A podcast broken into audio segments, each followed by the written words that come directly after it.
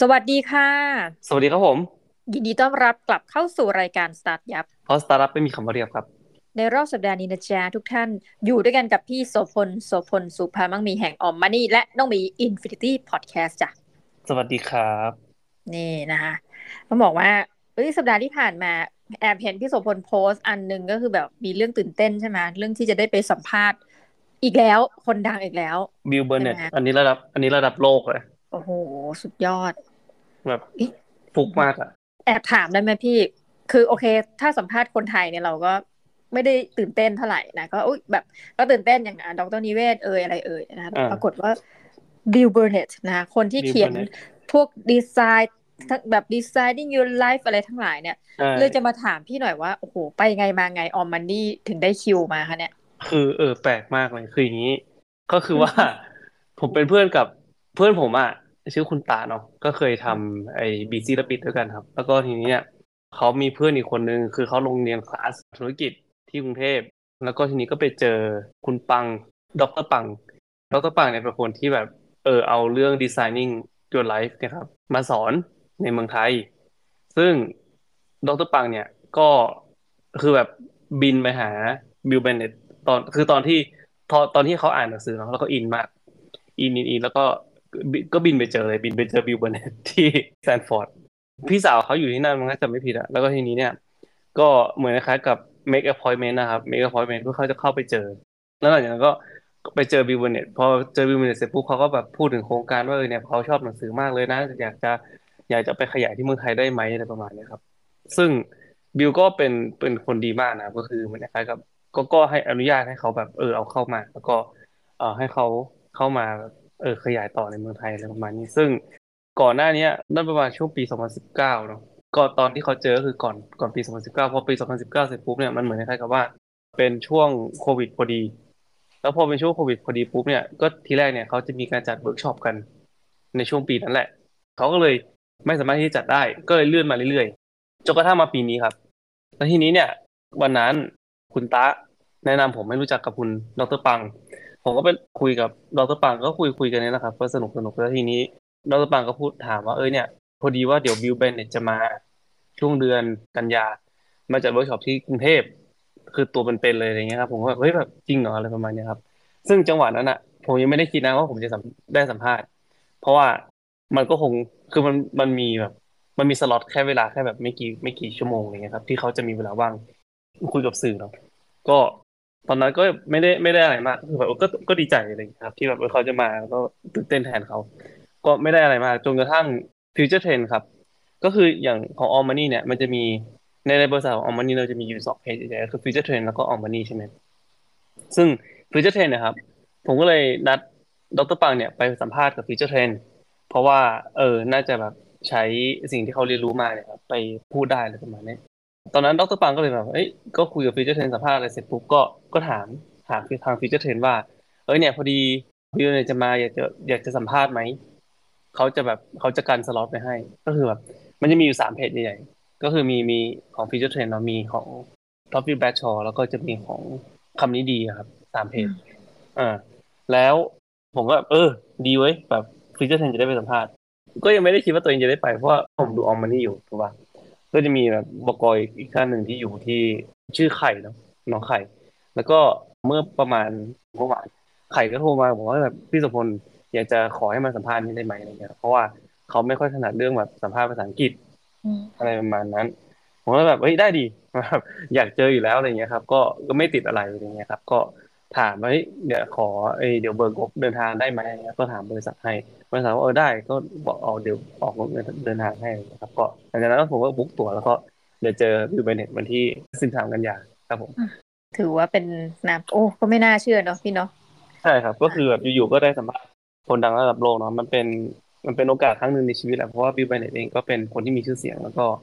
ผมว่าผมน่าจะได้ได้เรียนรู้อะไรจากเขาเยอะมีเวลาสองชั่วโมงอะไรเงี้ยตอนนี้ผมก็นั่ง ทำการบ้านอ่านหนังสือเขาแล้วก็นั่งดิสคำถามที่อยากจะถามเขาด้วยครับเยอะแยะเลยอืมใช่ครับ ถ้าสมมติว่าใครอยากจะถามอะไร ฝากคำถามมาในคอมเมนต์ได้เนาะ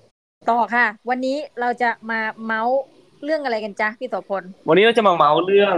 ผู้ชายคนหนึ่งที่ตัดสินใจลาออกจากหน้าที่การงาน แล้วก็ไม่ใช่งานธรรมดาด้วยเป็นแบบงานที่มีรายได้ประจำแบบปีละแปดสิบล้าน โอ้ my god เป็นเป็นเป็นต้องมีต้องมีกล้าลาออกปีละแปดสิบล้านแบบงานแล้วอายุแบบตอนที่ลาออกเคยอายุประมาณสามห้าต้องมีโอ้เดียนผ่านช่วงนั้นมาแล้วจ้ะอุ้ยแต่พี่พูดตรงๆ สมมุติว่า เราเดาว่าหนึ่งเขาต้องไม่ใช่คนไทยเนาะเงินเดือนแปดสิบล้านนี่มันเยอะเป็นนิดนึงเป็นนะคะคนกัมพูชาครับฮะไปอยู่โอ้โหเอออ่อะโอเคไปอยู่เป็นคน Amazing ใช่เป็นเป็นเอ่อลูกของคนกัมพูชาอพยพที่ไปอยู่อเมริกาโอเคครับอะความหมายของเราคืออย่างนี้ทุกท่านไม่ใช่ว่าอย่างนั้นนี้คือ เราเชื่อว่าจะไม่มีเหมือนกับรายได้ในประเทศไทยเนี่ยซีอ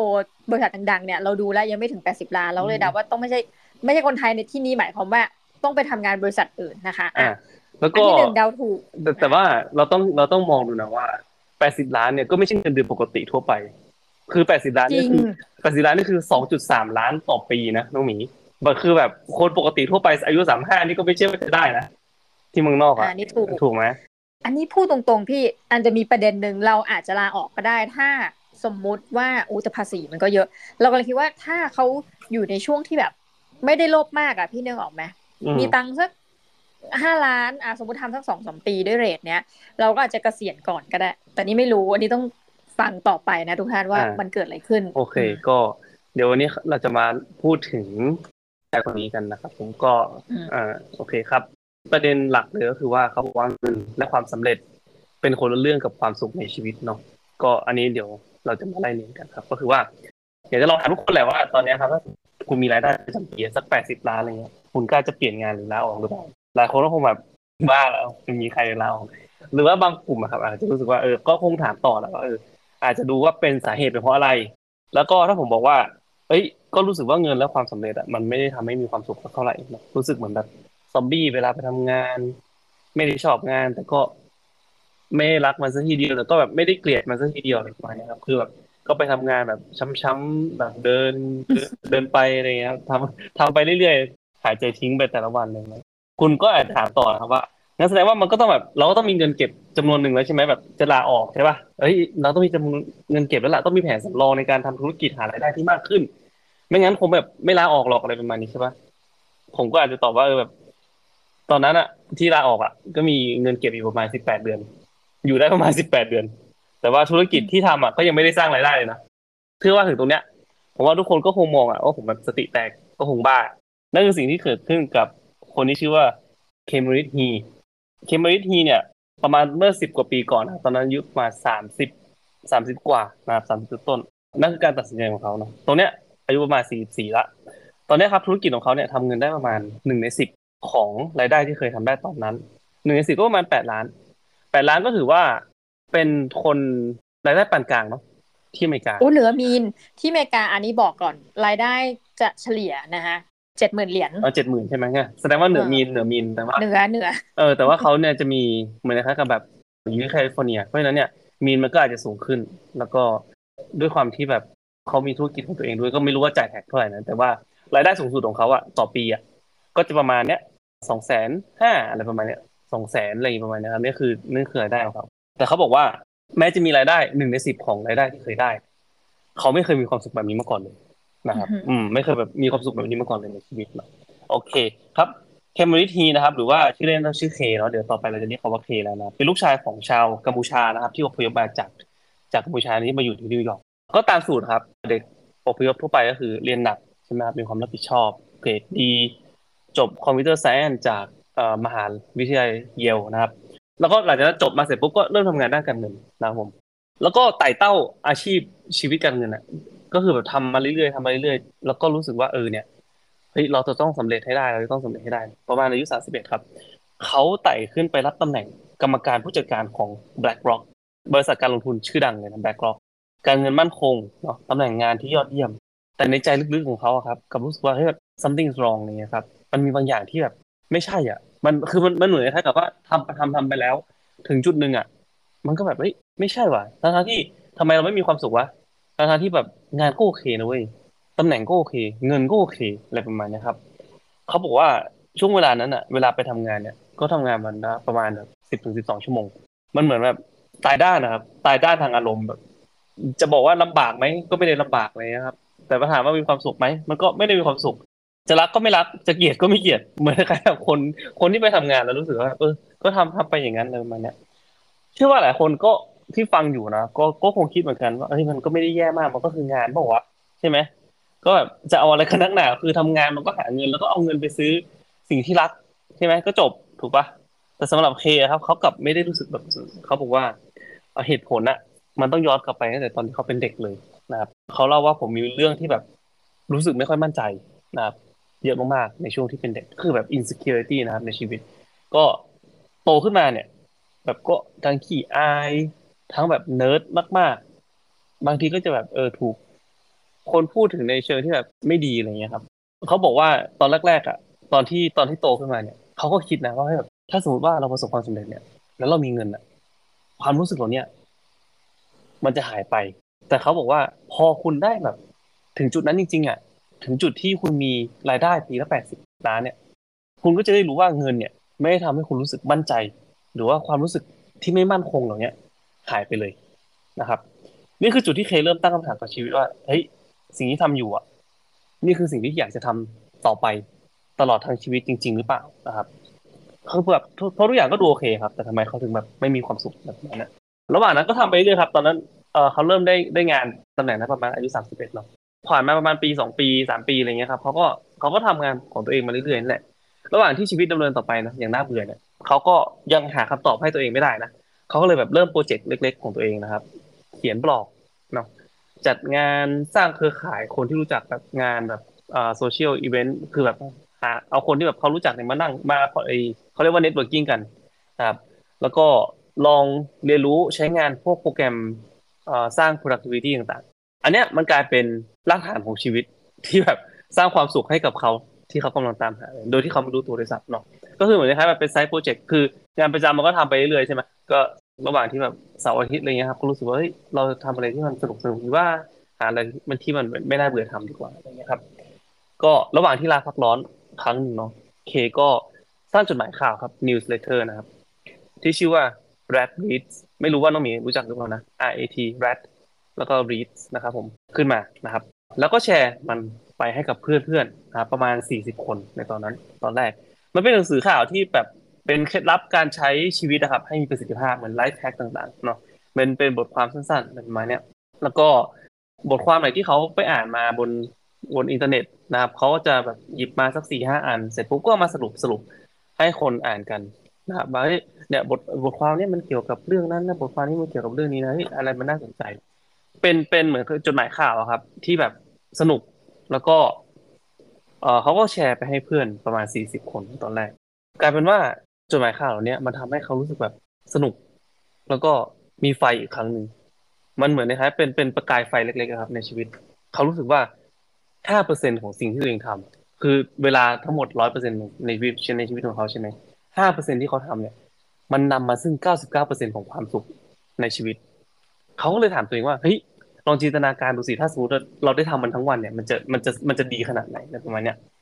เสียงตอบรับของจดหมายข่าวเนี่ยครับ ก็ดีมากนะครับ คนอื่นชอบมากเขาบอกว่ามันเป็นสิ่งที่ไม่เคยคิดมาก่อนเลยว่าจะได้เสียงตอบรับที่ดีขนาดนี้เขาก็จะแชร์เรื่องแบบความสำเร็จของตัวเองเนาะความล้มเหลวของตัวเอง ความประมาทความไม่มั่นใจ tips and trick ต่างๆ ที่แบบว่าเฮ้ยแบบเราจะเลิกใช้ iPhone ได้ยังไง หรือว่า เราจะเราจะแก้วิธีการอตอบอีเมลช้าได้ยังไง คือแบบมันเป็นเทคนิคเทคนิคต่างๆแหละ แล้วทีนี้เนี่ยคนก็เริ่มแชร์กันต่อไปมากขึ้นเรื่อยๆเรื่อยๆเรื่อยๆนะครับ จากเพื่อนบอกเพื่อนจากเพื่อนบอกเพื่อนว่าเฮ้ยเนี่ย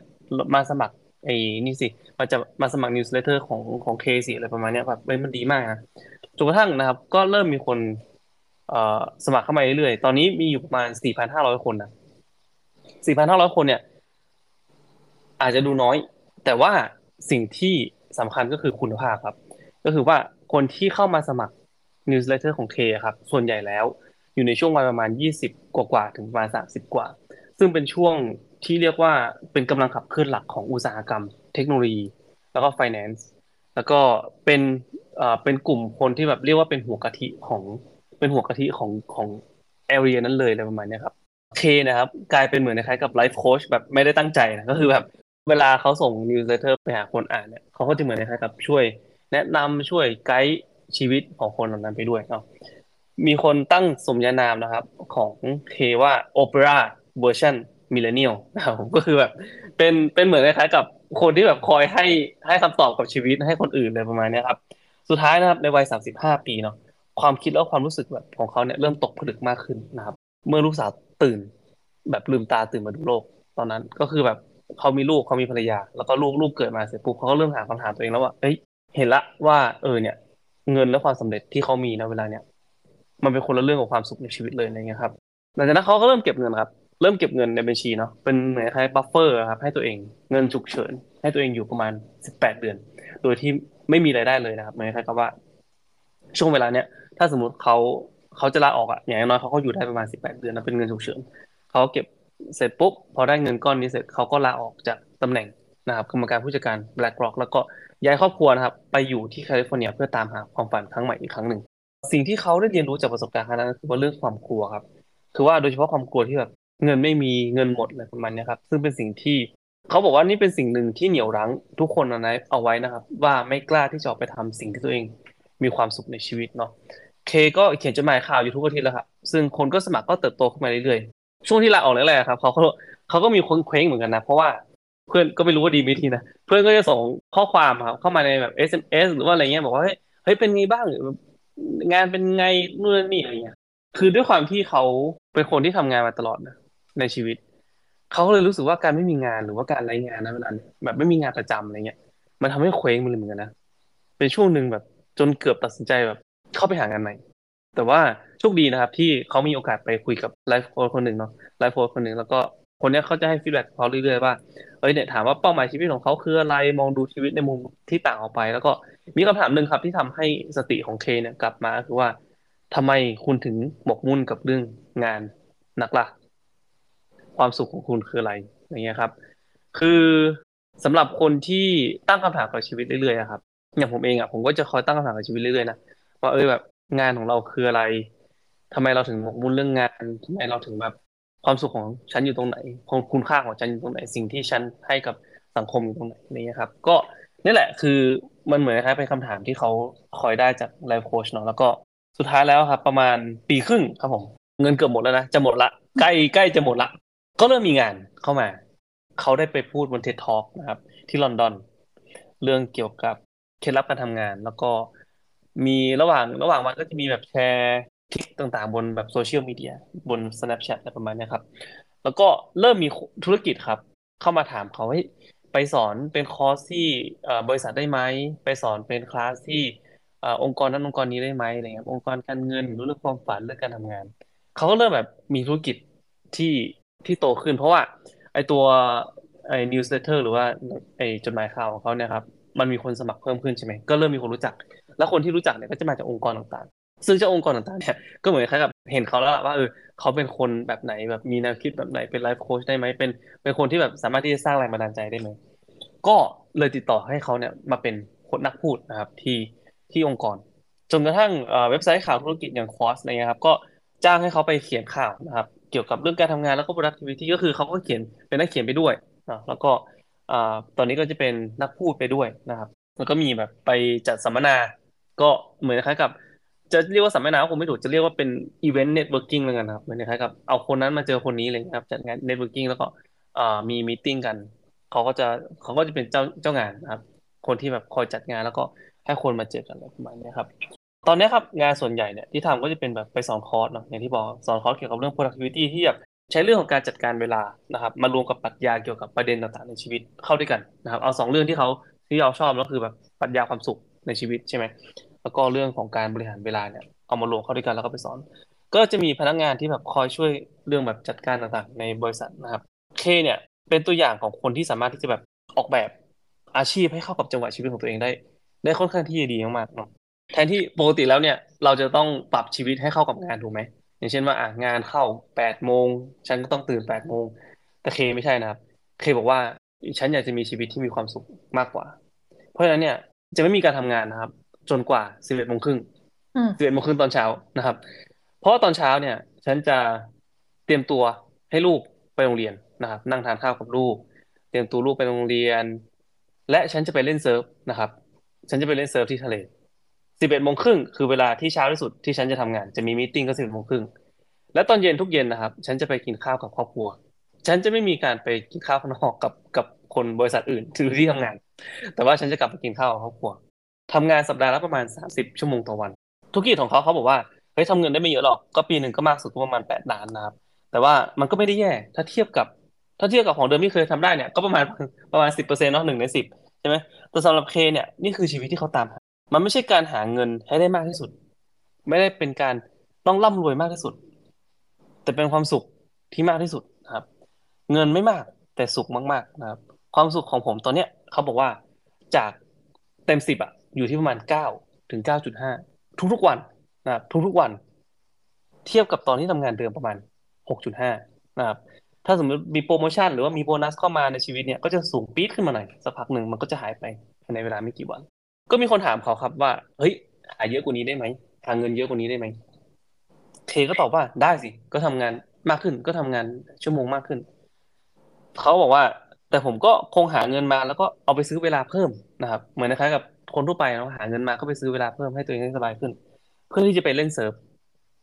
เขาก็เลยบอกว่า ซึ่งแบบนั้นอะ ผมก็ไม่จำเป็นที่จะต้องทำเพราะว่าตอนเนี้ยผมก็มีเวลาเล่นเซิร์ฟแบบที่พอใจอยู่แล้วนะครับนั่นคือคำตอบของเขาก็สุดยอดมากนะครับเป็นเรื่องราวของผู้ชายคนหนึ่งนะที่ผมรู้สึกว่าเออพอได้อ่านก็รู้สึกว่ามันเป็น มันเป็นชีวิตที่เจ๋งมากๆเขาออกแบบชีวิตของตัวเอง เข้าใจคือ ผมว่าเขาเข้าใจว่าตัวเองต้องการอะไร แล้วเขาออกแบบชีวิตของตัวเองให้มันตอบโจทย์ชีวิตอย่างนั้น มากกว่า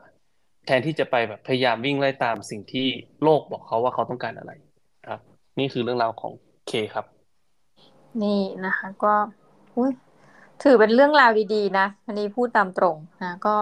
แต่นานทีเราจะเห็นเรื่องอะไรแบบนี้เนาะในโลกธุรกิจอะพี่นี่พูดจากข้อเท็จจริงเลยนะคะอืมคือใครจะยอมใครจะยอมทิ้งได้เงินแปดสิบล้านนะ ใช่ไหมนั่นนะคะ ก็พูดไปแล้วก็เสียดายแทนเค แต่ไม่เป็นไรค่ะ เคมีความสุข เราก็ดีใจนะคะ เราก็เราก็เราก็เสียดายแทนนะคะ ก็ไม่เป็นไรนะคะ ก็เอาเป็นว่าสำหรับวันนี้นะคะ ก็เราถือว่าค่อนข้างกลมกล่อมเป็นตอนที่ฟังแล้วรู้สึกว่า เราว่าท่านผู้ฟังก็น่าจะแบบ ไม่ไม่เชิงฮึกเหิมนะฟังแล้วมันไม่ได้เกิดความฮึกเหิมแต่ว่า มันรู้สึกกลมกล่อมอะคล้อยตามแล้วก็ อีกแหละค่ะ ทุกท่านหาความหมายของชีวิตเนาะความสุขของชีวิต พออยู่ตรงไหนอะไรประมาณนี้แล้วเคก็คงคนพบไปก่อนพวกเรานะคะทักทุกท่านประมาณนี้นะคะ ก็สำหรับวันนี้ก็ขอขอบคุณทุกท่านนะคะแหมเดียนตัดชับเลยนะ ที่อยู่ฟังรายการของเราจนจบรายการนะแล้วก็ยังไงอย่าลืมติดตามกันกับรายการสตาร์ทยับของเรานะคะสำหรับวันนี้ทั้งน้องมีและพี่โสพลต้องขอลาทุกท่านไปก่อนนะคะ สวัสดีค่ะ สวัสดีครับ